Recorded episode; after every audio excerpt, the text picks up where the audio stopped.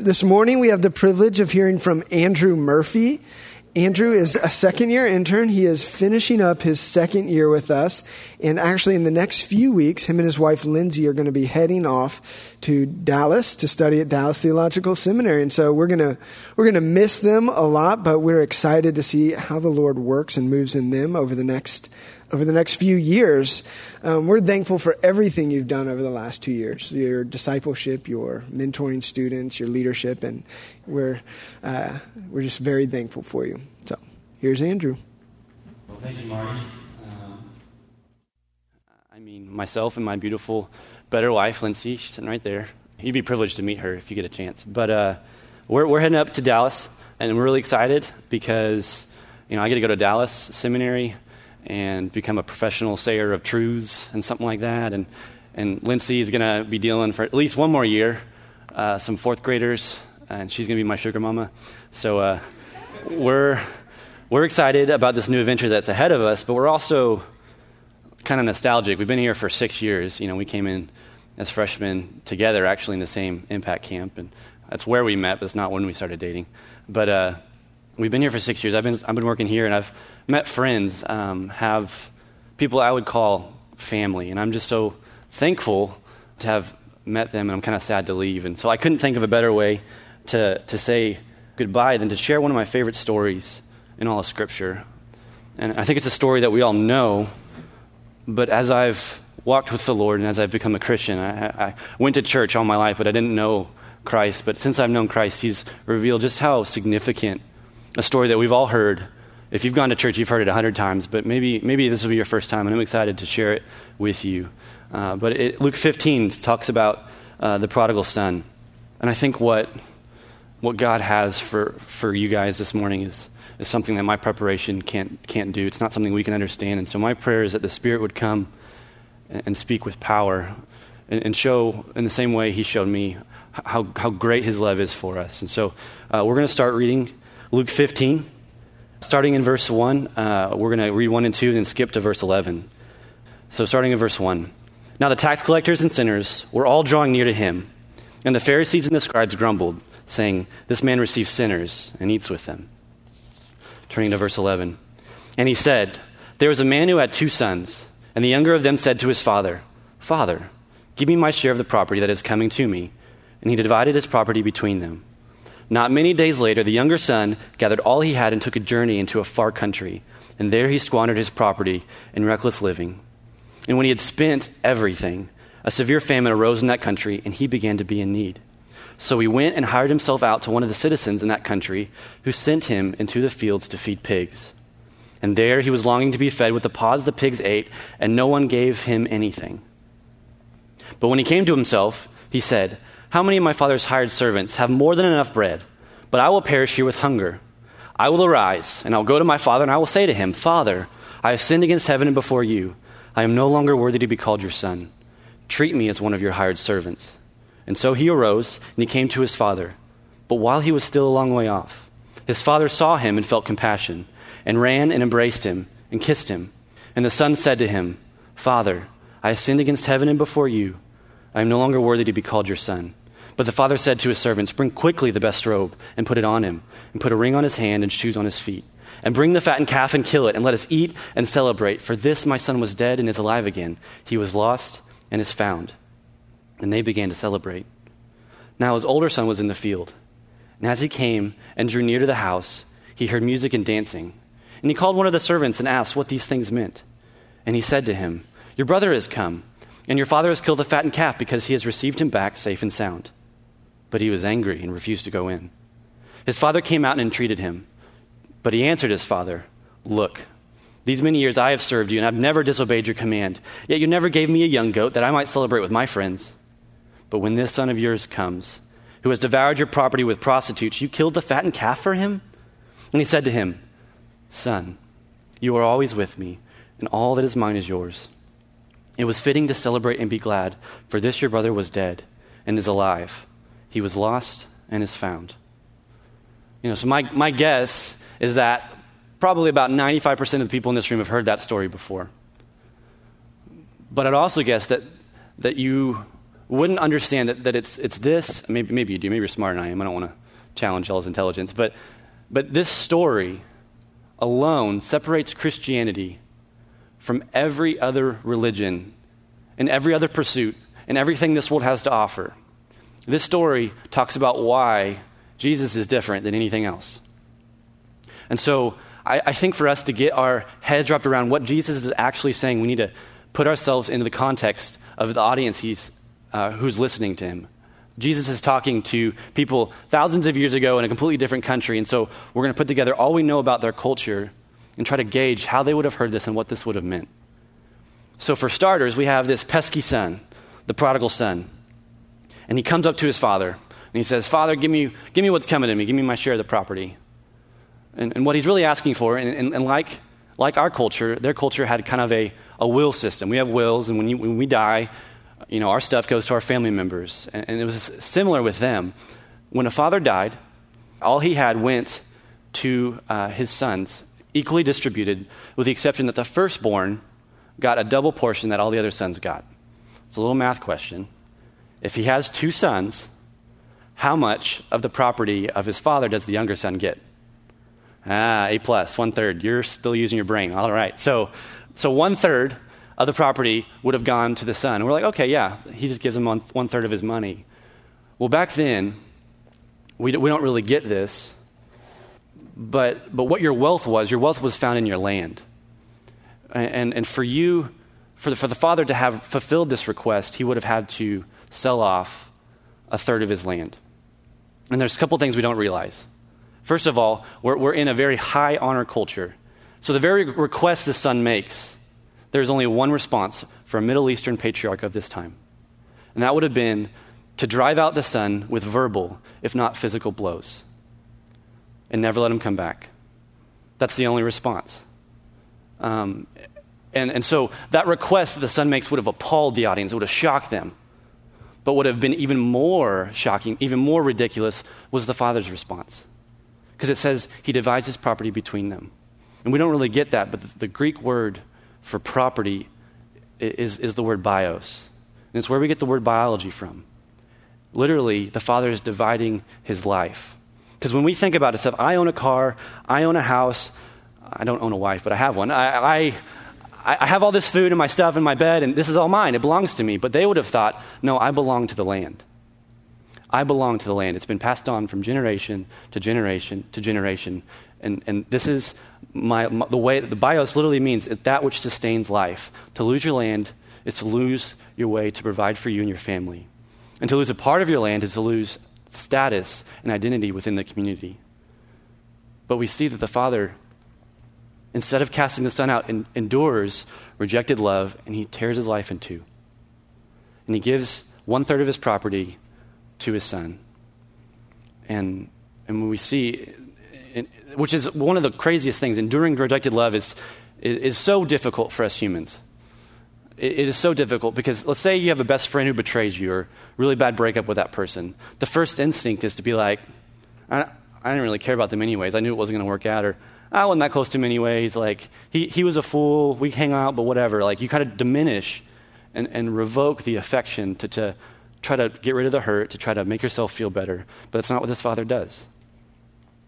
Instead, he gives him, he, he answers the request, and, and our, st- our story then goes to the son, takes and gathers all that he has, and he goes off to a distant country. If he's an American, man, he's going to Vegas, baby. So he's jumping in some wild parties man, he's gambling and he's living it up. He's hooking up with all the women, and it is awesome. It is reckless, it is crazy, and he's having the time of his life. But one of the problems with reckless living is that it is reckless. And eventually, he squanders all, all that he has. And not only that, it says a severe famine hits, like, like, so economy is just bursting. He's got no money, and he's hungry. And so what he has to do is he has to hire himself out. The self indulgent pig who wanted to take his father's inheritance before his father was dead basically said, I don't care about you, I just want your stuff, I wish you were dead. He's a self indulgent pig who ends up feeding pigs. Not only that, he, his rock bottom goes so low that he's longing to eat what the pigs are eating. And it says, No one gave him anything. Okay, so this is where he is. And he realizes, wow, I, I messed up. I have sinned. No one had to tell him that. He knew. He knew what he was doing was wrong. But he says, okay, how many of my, my father's hired servants, how many of them have more than enough bread? I'm going to go back and I'm going to go to my father and I'm, I'm going to devise an apology. Okay, here it is. So he comes up with this three part apology Father, I have sinned against heaven and before you. I am no longer worthy to be called your son. Treat me as one of your hired servants. What he's really saying is, I know I messed up, and I know that means I can't come back to the family. But if you treat me as one of your hired servants, maybe what that probably means is put me as one of the apprentice, apprentices of your skilled servants. And let me gain a skill that way I can work my, work my way up and, and, and, and serve you and work you and, and pay you back for the wrong I've done you. Just give me bread. That's his, that's his plan. It's a restitution plan. Let me pay you back for what I've done wrong, right? And so he's, he's coming back, walking to his father, and it says that while he was still a long way off, the father sees him and he feels compassion and he runs to him. Okay, and another thing, this would have, I mean, the audience at this point is just like, oh, Jesus, what are you saying? Because Middle Eastern patriarchs don't run. To do so, you'd have to bare your legs, pull your tunic, tunic up and bare your legs, which is dishonorable. You can't do that. Women ran, children ran, but the man of the house never run. But this father does. And many say that this father looks a lot more like a mother in this culture than a father would. Nonetheless, he runs to his son, embraces him, and kisses him. And can you imagine being the son? Just like expecting the worst and then seeing this? You'd be so confused. But, anyways, he starts to fumble through his apology. Father, I sinned against heaven, and I've sinned before you. Before he gets the third part out, he gets interrupted. And the father says, Give him the best robe. Put a ring on his finger, put shoes on his feet, and let's kill the fat calf, and let's celebrate. For this my son was dead and is alive. He was lost and is found. Let's, let's celebrate. And so they start to party it up. Okay? And so there's a big party going. And meanwhile, we have the older brother. He's been working all day out in the field. He's sweaty, he's hot, he's had a long day. And he's coming and he hears, you know, gets to the place where he can start hearing music and dancing. Like, what's going on? What's going on? And so he calls one of his servants, hey, what's, what's up? Your father's killed the fattened calf. Your son's, your, your, your, his son is back. He's brought him back safe and sound. We're, we're celebrating. And he's like, the fattened calf? And we're like, what's the deal with the calf, dude? Like, what is, what is the big deal with the calf? What does this mean? Well, in that, in that culture, in that day, meat was something you almost never ate. Meat was a delicacy. And so you had fish, you had goat every once in a while, you had maybe a duck or a dove or whatever kind of birds they had. But the fattened calf, and that was the premier, prime, celebratory meal. Man, it meant a big deal. It meant something was going on that was huge. And so the whole village would have been there. And we see the older brother gets upset about this. What he's upset about is this is meant for a great celebration, and he doesn't think this is a great celebration or something worth celebrating. And so he's mad, and he publicly insults his father by refusing to go into the party. So if I'm the dad, and, and this is what's happened, my son's back, I'm celebrating, and, and I go into to my older brother, and he's, he's upset and mad, I'm, and he wants, wants a goat, right? I'm, I'd be like, go out to the field and have a goat. I'm going back and having some steak, fool. Like, and that's not what we see happens. We see, we see that the older brother, contrary to his younger brother, he divides, who had a three part apology, he now has a three part argument. So his father comes to him, he says, Look, these many years I have served you, and I have never disobeyed your command. Yet you never gave me a young goat with my friends, and he gets the calf? You kidding me? So I, I just dare you, dare one of you to go to your dad and start with a demand by saying, Look, see how that goes. In our culture, that's offensive, so you can imagine what that would have been like for them. Man, this father, if he was following the rules, would he'd have no sons left. They're disrespectful and they're gone, right? But, but that's not what the father does. We see the father, in verse 31, he says, And then he said to him, Son. That Greek word is a term of affection. It literally means my child. And he celebrates one more time what has just happened. Your brother who was dead is alive. He was lost and is found. And there is great reason to celebrate. It's a great story, right? Except for the fact that it ends on a huge cliffhanger. Does the older brother go in? What happens? Man, if this is Netflix, we're waiting 20 seconds to watch the next episode because it bothers us that much. We want to know, right? What is Jesus doing? Why is he telling us a story like this? What is the purpose? Uh, well, I think we see from the text that Jesus, he's doing three things. First, Jesus redefines God he redefines sin, and finally, he redefines salvation. So he's redefining things in, in three things God, sin, salvation. So here we go. Jesus redefines God.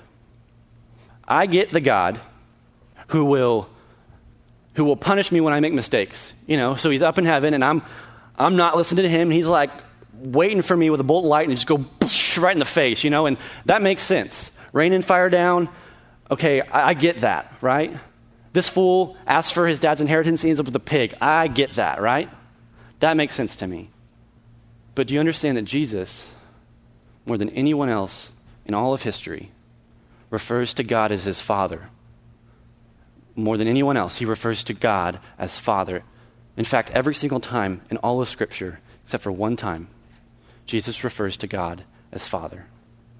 And this is complex in many, in many ways. First of all, my dad, is, his name is Timothy. He lives in Dallas. That's kind of weird. How is God my father? Second, not all fathers are good. Now, my hope and my prayer is that you have a father who loves you, who's with you, who's there, but you would be the exception in this culture, in this country. Fatherhood is a broken term. Many don't have a father, and if they do, they're harsh, they neglect, they're discouraging, they're absent. And, and Jesus is not trying to liken God to the, our, our definition of father, but instead, he is, is defining father the way it needs to be, the way it should be, the way it was intended to be. And he says that God is not only a father, but he's a wholly different father. He's a better father. He's the best father. Maybe you're harsh, maybe your dad was harsh, but mine's different. So God is redefined by Jesus as a father. Not only that, but Jesus doesn't stop there. He also redefines sin. So if you're anything like me, you read the story and you think, the younger brother is the sinner. The younger brother represents my, my traditional understanding of sin. The fool was selfish. He lied, he stole, he cheated to do whatever he wanted to get for him, right? He ran off and he did all sorts of wicked things. He, he ate up his dad's money with prostitutes, with, with reckless living. That's sin. And, and, and therefore, he goes to the pigs. And that's poetic justice. That makes sense. But I think Jesus is redefining our understanding of sin in a way uh, we, we can only see if we look close. Because I want you to notice something. Both brothers use the father to get what they really want, which is status and wealth. And hear me, Christians of the Bible Belt. One of them does it by being very, very bad, but the other does it by being very, very good. One of them does it by being very bad, one of them does it by be, being very, very good. And so, uh, what I think is, is so confusing about this is we're like, okay, well, what's the older brother? He never did anything wrong, but, but we see he doesn't, he doesn't care about the father, he cares about stuff. And, and, but before we go any further, I want you to turn back with me to verse 1. Turn back with me to verse 1. I want you to, to see who is the audience, who is Jesus talking to. Starting in verse 1. Now the tax collectors and sinners were all drawing near to hear him. And the Pharisees and scribes grumbled, saying, This man receives sinners and eats with them. So Jesus is talking to two different crowds here. One, we have the tax collectors and the sinners. Tax collectors, the ones that have betrayed their country. The sinners, man, that was the prostitutes. Those were the people that had committed offenses or sins that were so grievous that they were outcast from the society. They were the ones that no one wanted to spend any time with. And so, this is the younger brother the ones whose decisions have made them lost and they'd run away. And then you have the Pharisees and the scribes. Man, the Pharisees and the, scribes, they're just the most awesome people. They, they had a whole like judicial law system and everything, and they had all the commands not only memorized, but they followed them. They were super holy, high omega, awesome studs, right? They made the pastors at Grace Bible Church look weak in their obedience to God. Yet we see that they didn't use that to love God, they used that to love themselves. You know, these guys, I don't know about you, but the Bible says that, that they, they brought spices as an offering. They like gave tithes on their spices. I never brought coriander or oregano and put in the offering plate. That would have been weird, right? But these people did it. They were that good and that holy and that high, right? But Jesus is saying, no, you've used your devoutness to God and your zealous for obeying God's commands to put God Make, make God like a genie in a bottle that has to serve your bidding. You, you, you use all your obedience to try to earn a bargaining chip, to bargain with God and get what you really want. And if that doesn't make sense, look again uh, what the older brother says. He says, Look, these many years I have served you. I've never disobeyed your command. You, you never gave me this. It's not fair. I did this and that for you. Now you have to do this for me. So, what we see is, is Jesus says in this parable there are two ways people try to take the place of God. And let's start with the older brother. The older brother, he's the Sunday school kid. His life is about morality. You know, and, and I'm, what, it, what it means is I'm going to obey all the rules, and I'm going to do that to make you listen to me. And, and then I'm going to ask what I really want. I'm going to ask for what I really want. So the good people are in, but the bad people are out. The way to avoid Jesus is to avoid sin. So if I pray, if I read my Bible, if I go to Sunday school and do all these rules, then God has to bless me. And so, how this works, when this, when this Sunday school kid is a young child, his mother walks into the room and says, Son, I want you to vacuum the living room. And being the Sunday school, the smart kid he is, he says, Mother, dear mother, of course I'll vacuum the living room. Not only that, but I'm going to vacuum the rest of the house. And so he goes, and he's smart. So he, he, he vacuums the whole house, and he waits a couple hours. He comes back to his mother, and he says, Mother, you know I vacuumed the whole house for you. Oh, yes, honey, I'm, I'm so thankful. You, I know you love me. I do love you. I do love you. And actually, not only that, but I've cleaned my room seven times today. It's spotless, it's clean. I use Pledge, and it smells great. And, and I have I've cleaned the bathroom, and I, I, I thought about you, and I wrote a note. Here, here it is. And, and, and he does all of these things, and his mom, wow, you really do love me. And mom, I don't know if you heard this, but there's this new Xbox game that came out, and I know you love me, and I, am kind of excited about playing it, but if you wouldn't mind, could we go get that today? And you see the hypocrisy here. You see the problem. The kid does not care about his mom, he cares about the mom's bank account. And if you have a little brother, you see that happen all the time. He's like, no, I see right through it.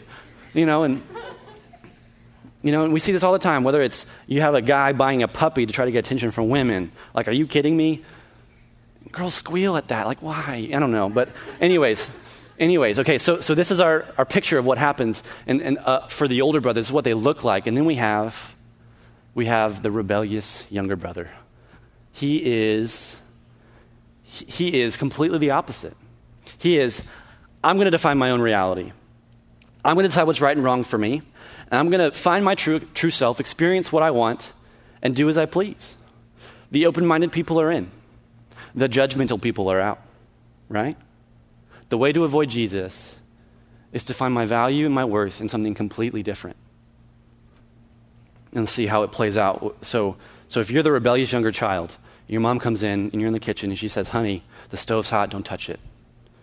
If you're a rebellious younger child, your first instinct is to see how long you can hold your hand on the stove to prove her wrong, right? Don't tell me what to think. I'm going to find out for myself. And that's how it works. Some of you are nodding. Ooh, rebellious children. Okay, so um, but this is, this is how it works. And Jesus says there's two ways we try to take the place of God. And I think something that so beautifully sums up this dynamic is uh, incoming freshmen at Texas A&M. Incoming freshmen beautifully, beautifully illustrate this. And I don't know if you can remember back that far. Maybe you're a senior, like, I don't remember that. But I remember. And right now we got a new batch of them, and they're on their way. Okay, and so they're getting ready for New Student Conference if they ever, already haven't gone, and they're signed up for Impact and signed up for Fish Camp, and they're buying their maroon apparel, and they're freaking out because they have all this newfound independence, be away from their parents finally, and they're so excited. This is going to be great. And they think, they think when they get here that my newfound independence means that I can become whoever I want to. That I just can, if I was a dork in high school, hey, there's no Letterman jackets in college, so no jockeys. This is great. I'm in. I'm going to be cool. I'm going to fit in. I'm going to get a really hot date. It's going to be great. Life's going to change for me. And that's an illusion, right? We know. We know that's illusion. There's really, truly three categories incoming freshmen fall into. The first category, I'm going to use my newfound independence to prove myself. I'm going to, I'm going to show that with no one looking behind my back, that I can maintain all the rules my parents set for me. You know, so here's what I'm going to do I'm going to follow all the rules. I'm going to listen to my professors. I'm going to do my homework. I'm not going to cuss. I'm not going to drink. I'm not going to party.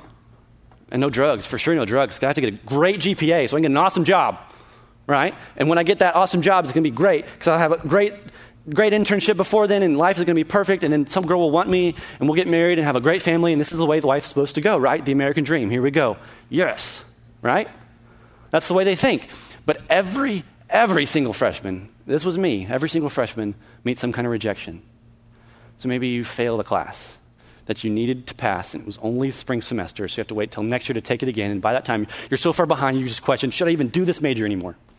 If I'm already failing now, right? Or maybe you, you had a relationship that you really thought, God had called me to.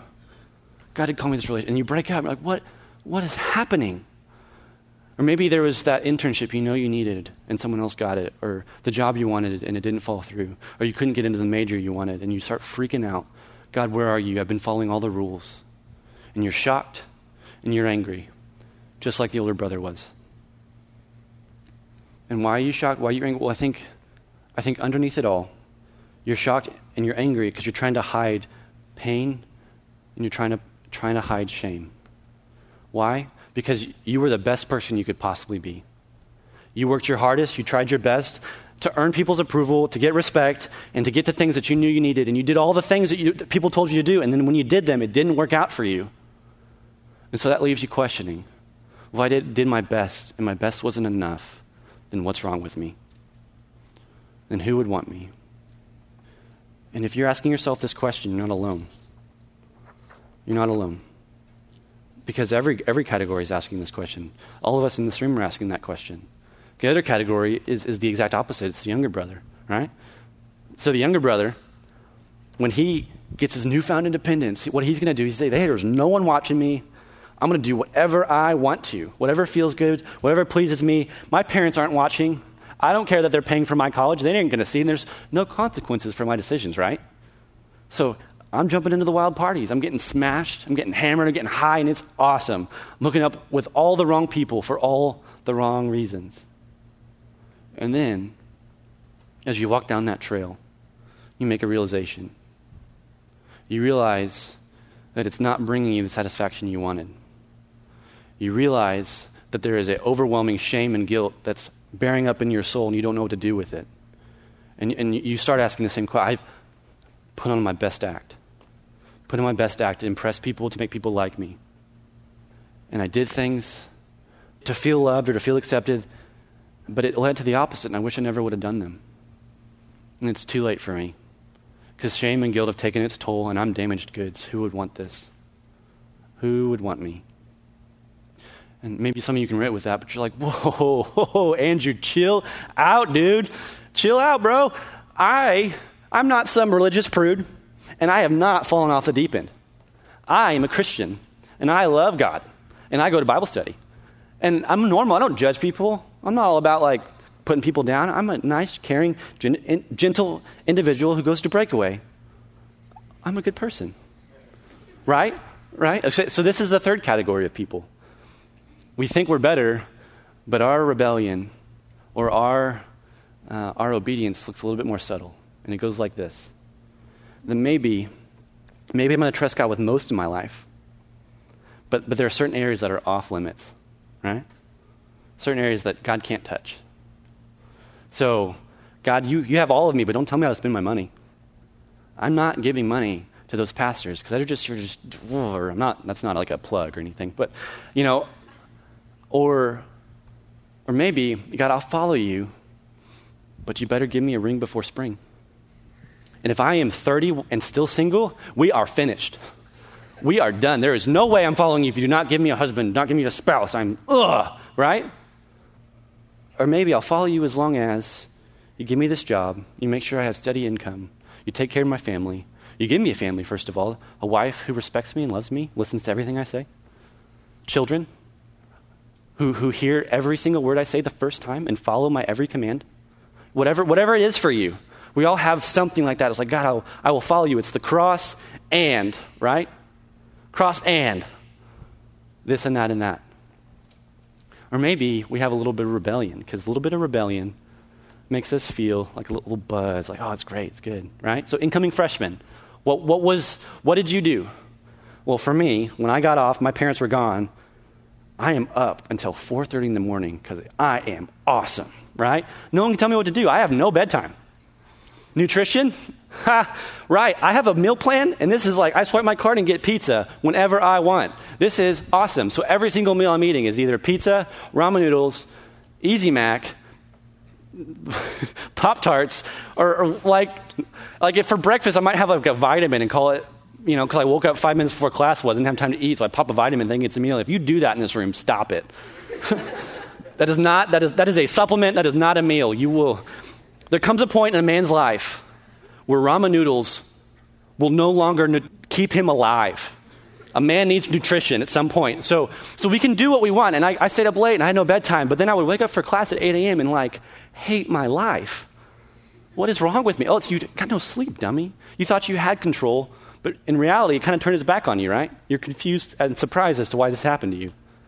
Or maybe, maybe you're going to class and it's like geology or physics, and you're like, my professor, I'm like a major that's like right brained, and so I don't need this class. And all he does is read the slides anyways. All I need to just to see to pass the class. I can just study at my own time. He posts the slides up, so I'm not even go to class. I'll go next time, but I just don't want to go today. Well, then it kind of feels good, right? Yeah, I studied, it felt great, and I'm not going to go to class ever again. And then the final comes around, you're like, I don't know anything. What do I do? And I, I thought I had control, but now my life is out of control. And I'm freaking out because this one science credit that I need to take is ruining my life. Right? Or maybe you're like, hey, hey, bro, I'm not fooling around with women. I'm not messing with their hearts. I'm a, I'm a brother, respecting my sisters. But maybe what you're doing by yourself on the internet alone is no different. Or maybe despite everything, everything the Bible says contrary to this, you cannot shake the thoughts of insecurity. And every time you look into a mirror, you question, you question your beauty and you doubt your worth. Who would want this? I am too far gone. I have messed up. I'm not good enough. And I think it's into this place that Jesus not only redefines God and sin, but he redefines salvation. He redefines salvation. So, so this entire world is full with people who are trying to justify themselves by either being really obedient or really, really rebellious, right? But in God's eyes, there is no such thing as good and bad, judgmental, open minded. All there are are sinners in the same place, on the same level, in need of grace. We've all fallen short. We've all messed up. And none of us can, can, can get rid of the cancer that is the sin in our lives. None of us. And so, how do we get saved? Well, from this text, we say Jesus says that we need three different things. The first thing we need to get saved, the first thing we need in this redefined salvation is the initiating love of the Father. Read with me again, starting in verse 18. I will, I will arise and go to my Father, and I will say to him, Father, I have sinned against heaven and before you. I am no longer worthy to be called your son. Treat me as one of your hired servants. And so he arose and came to his father. But while he was still a long way off, his father saw him and felt compassion, and ran and embraced him and kissed him. And the son said to him, Father, I have sinned against heaven and before you. I am no longer worthy to be called your son. But the father said to his servants, Bring quickly the best robe and put it on him. Put a ring on his hand and shoes on his feet. And bring the fattened calf and kill it, and let us eat and celebrate. For this my son was dead and is alive again. He was lost and is found. And they began to celebrate. We see that this the younger son, when he realizes his sin, devises this three part apology. Remember, it's the restitution plan. I'm a sinner. I'm not worthy of coming back into the family. Treat me as one of your hired servants. And so he comes up to his father and he says, Father, I've sinned against heaven and before, you. I'm no longer worthy to be called your son. And his father interrupts him right there. You might think that's just kind of a, how it works. But that's a pretty significant interruption because he doesn't get the third part out. The third part is how he's going to pay his father back. The, the third part is here's what I'm going to do to make sure that you and I are okay again. Here's what I'm going to do to do my best to show you that I'm sorry. That I know I'm not enough. I know I've messed up. I know I've done these things wrong. Let me pay you back. And his father interrupts him and says, No, put the best robe on him, give him feet, give him shoes on his feet, and give him a ring on his finger, and we're going to celebrate. And we're going to celebrate. What is Jesus telling us about our Heavenly Father? How does Jesus look at us in this moment? Well, I think he's trying to tell us this. I think he's trying to tell us that he loves the first two part of that apology, but he hates the third part. Yes, you are a sinner. And yes, you are unworthy. But you stop right there. You are always my child, and nothing will separate you from that. Nothing will change the reality that I love you despite you. There's nothing you can do to make me love you more, and there's nothing you can do to make me love you less. And in those moments where you feel unworthy, I want you to remember that. You are always my son. You are always my child. And we see that the son says nothing. He has said nothing. And the father runs to him. He's felt compassion. He runs, he embraces, he kisses. Before one word comes out of the, out of, out of the son's mouth, he's, he's being kissed and he's being embraced. And it's so countercultural, it's so opposite of everything that we could ever imagine. But this is what the father does. He initiates with his younger son. But not only that, he initiates. He initiates with the older son. After being publicly insulted, he, he goes out to him and he pleads with him as a child.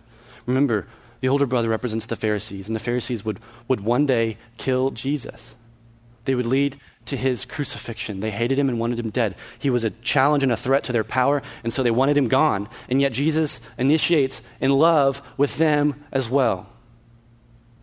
Jesus loves everyone, and it's the kindness of God that leads us to repentance. But not a repentance that, that you or I think of. It's not just a repentance of the, our list, and that's, that's the next thing. The second thing we need is we learn how to, need to learn how to repent from more. We need to learn how to repent from more than just our actions. And what do I mean by that? Well, we see that the son realizes he's messed up and he comes back with his list. I've done this, I've done that, I was wrong, I'm sorry. You know, Father, take me back, right? He had a big old list and a long line of things, but we also see the older brother says, I've obeyed every command and I've never, never turned aside from you to the right or the left. I've, I followed you. I've got nothing on my list. But we just decided and saw from the text that both are sinners in need of grace. And so there's got to be something more we got to repent from. There's got to be something more we have to turn from. And here it is. We need to learn how to turn from the heart that made us feel entitled to take the place of God in the first place. For the younger son, it was, I have the right to ask for my inheritance before my father is dead. For the older brother, it's, I have a right to a young goat. I have a right to a young goat because I've served my father. Sense of entitlement. The problem is, both were in love with status, with wealth, with fame, with power, with all the other things this world consumes us with, right? And God says, wrong. You are to love me and you were to love me alone. I am to be your God and no other. Because everything else is counterfeit. Everything else will betray you, but I will never forsake you. And finally, so we need the initiating love of the Father. We need, we need to learn how to repent from more than just our actions. And finally, we need to understand what it cost to bring you home. We need to understand what it cost to bring you home. You must see what it cost God to get you back in the house because it was free for the younger brother, but it was unbelievably expensive for the older, older brother and the father. And you might ask, why, why did you throw the older brother? And that makes no sense. Well, it does if you read verse 31 with me.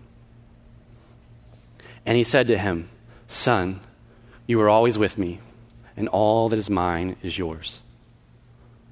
What does he mean by that? I think he means just that. I gave a third of my, my, my property away. And now everything that I have is going to go to you. It's all yours. It's all yours.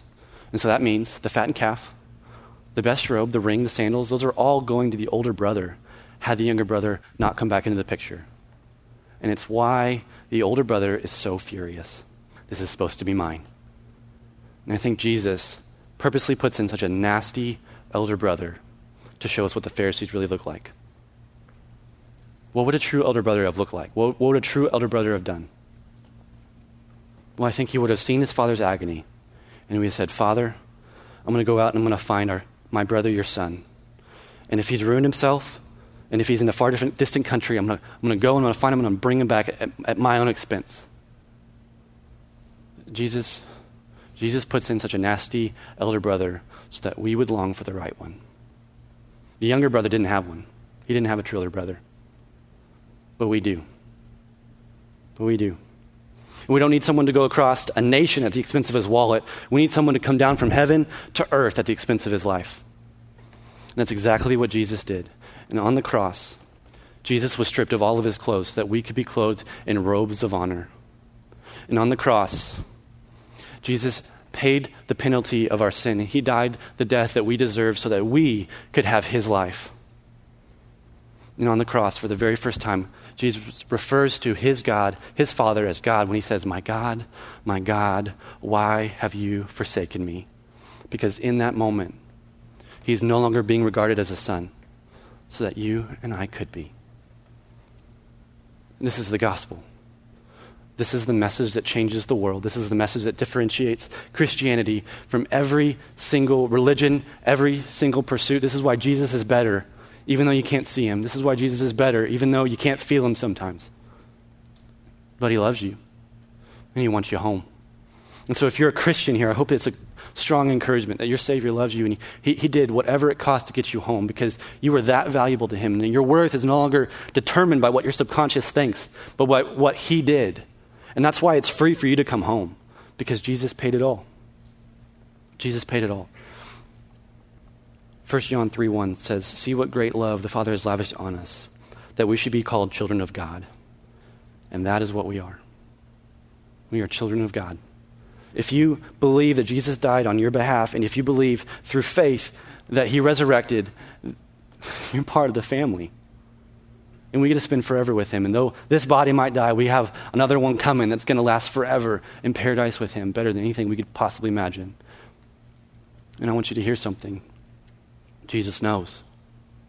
Jesus knows everything. Everything that you've done in darkness, everything that you've done in light, he knew about it even before you did it. And when he went to the cross, I want you to understand that nothing, nothing was dirty enough, wicked enough, gross enough, wanton enough to make him not go up on the cross on your behalf. He did it for you so that you could come home. And so if you don't know Jesus, all you have to do is start walking home. And the Father's going to run to you. He's going to put his arms around you. And though you don't feel good enough, he's going to remind you you are. He's remind you that he loves you, not because of anything you've done, but because of what his son did on your behalf. I want to end today reading out of the Psalms. Psalm 68, verses 5 through 6 a father to the fatherless, a defender of widows, is God in his holy dwelling. God sets the lonely in families, and he leads the prisoners with singing. But the rebellious live a sun scorched land. The truth is, the older brother and the younger brother, they're all rebellious. They're all wayward and running away from God, but God has come to you, and if you would but look at him in faith, you would find the freedom and the longing that you can't find in the darkness, you can't find in any other pursuit. So this is my prayer for you guys. I'm, going off, but, but this message remains the same. It, does, it, changed, it never changes. It is always there for you. If you don't want it this week, it'll be back again for you next week, but take it. Because the first time Jesus came, he came to bear your judgment, not to give it. But next time it's going to be different. We don't know when that's coming. And so I'd urge you, he loves you. He proved it. He brought you home. He paid the bill. Would you pray with me? Lord, I, I thank you um, for these men and women. Um, Lord, I thank you, uh, Lord, that you're holding them through finals. I know finals are going to be Monday, and then everything starts up again on Tuesday, and people are tired and they don't have as many friends as they do nor- during the normal year. And maybe some of them have secret sins that they haven't told anybody about, and it's eating them up inside. And they're doubting how you could ever love them. And Lord, I pray today they would have heard from you, and they're hearing from you now that you love them despite them. And Jesus, I pray if, if, someone in here does not know you, they're here for the first time, Lord, they would hear, hear what I have said. Uh, Lord, a, a, foolish man. I pray, I pray your spirit would, stir in their heart a desire to know you, a desire to, to hear your voice. And Lord, I pray that those in here who don't know you would maybe just ask, hey, show me that these things are true. Lord, because I know you love to answer that prayer. Um, and, and so thank you, Lord, for your love. Thank you for never failing. And we give this Sunday to you give this semester to you, and I pray, Jesus, you would uh, just keep us safe and remind us that there's nothing better in this life than your love for us. Amen.